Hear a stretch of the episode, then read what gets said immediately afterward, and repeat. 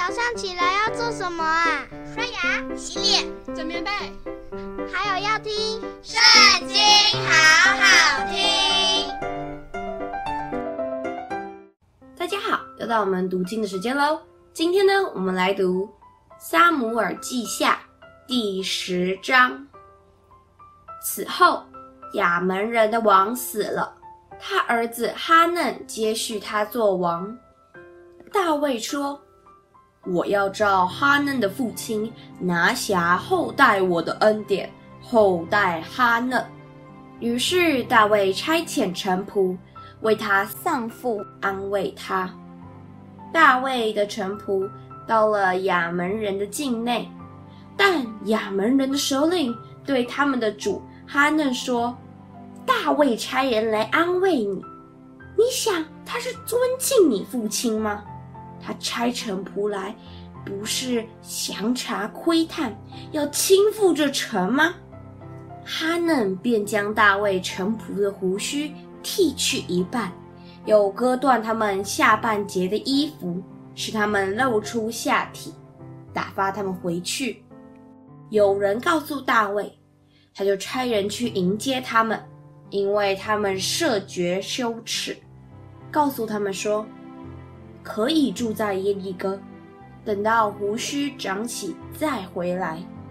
亚扪人知道大卫憎恶他们，就打发人去招募伯利和的亚兰人和索巴的亚兰人，步兵2万，与玛迦王的人1000，陀伯人12000。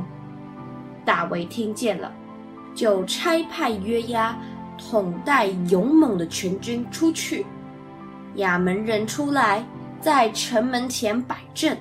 索巴与利和的亚兰人、陀伯人并玛迦人，另在郊野摆阵。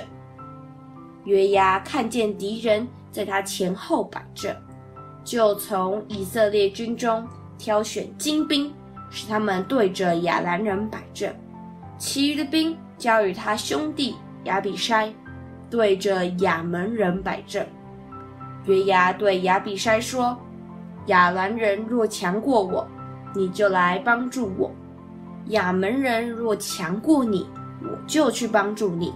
我们都当刚强，为本国的民和神的诚意做大丈夫。愿耶和华凭他的意志而行。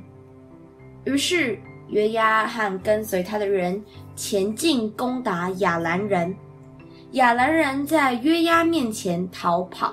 亚扪人见亚兰人逃跑，他们也在亚比筛面前逃跑进城。约押就离开亚扪人那里，回耶路撒冷去了。亚兰人见自己被以色列人打败，就又聚集。哈大底谢差遣人将大河那边的亚兰人调来，他们到了西兰，哈大底谢的将军朔法率领他们。有人告诉大卫，他就聚集以色列众人，过约旦河，来到西兰。亚兰人迎着大卫摆阵，与他打仗。亚兰人在以色列人面前逃跑，大卫杀了亚兰700辆战车的人，4万马兵，又杀了亚兰的将军朔法。属哈大底谢的诸王见自己被以色列人打败，就与以色列人和好，归服他们。于是亚兰人不敢再帮助亚扪人了。今天的影片就这边告一段落，下次不要忘记和我们一起读圣经好好听哦，拜拜。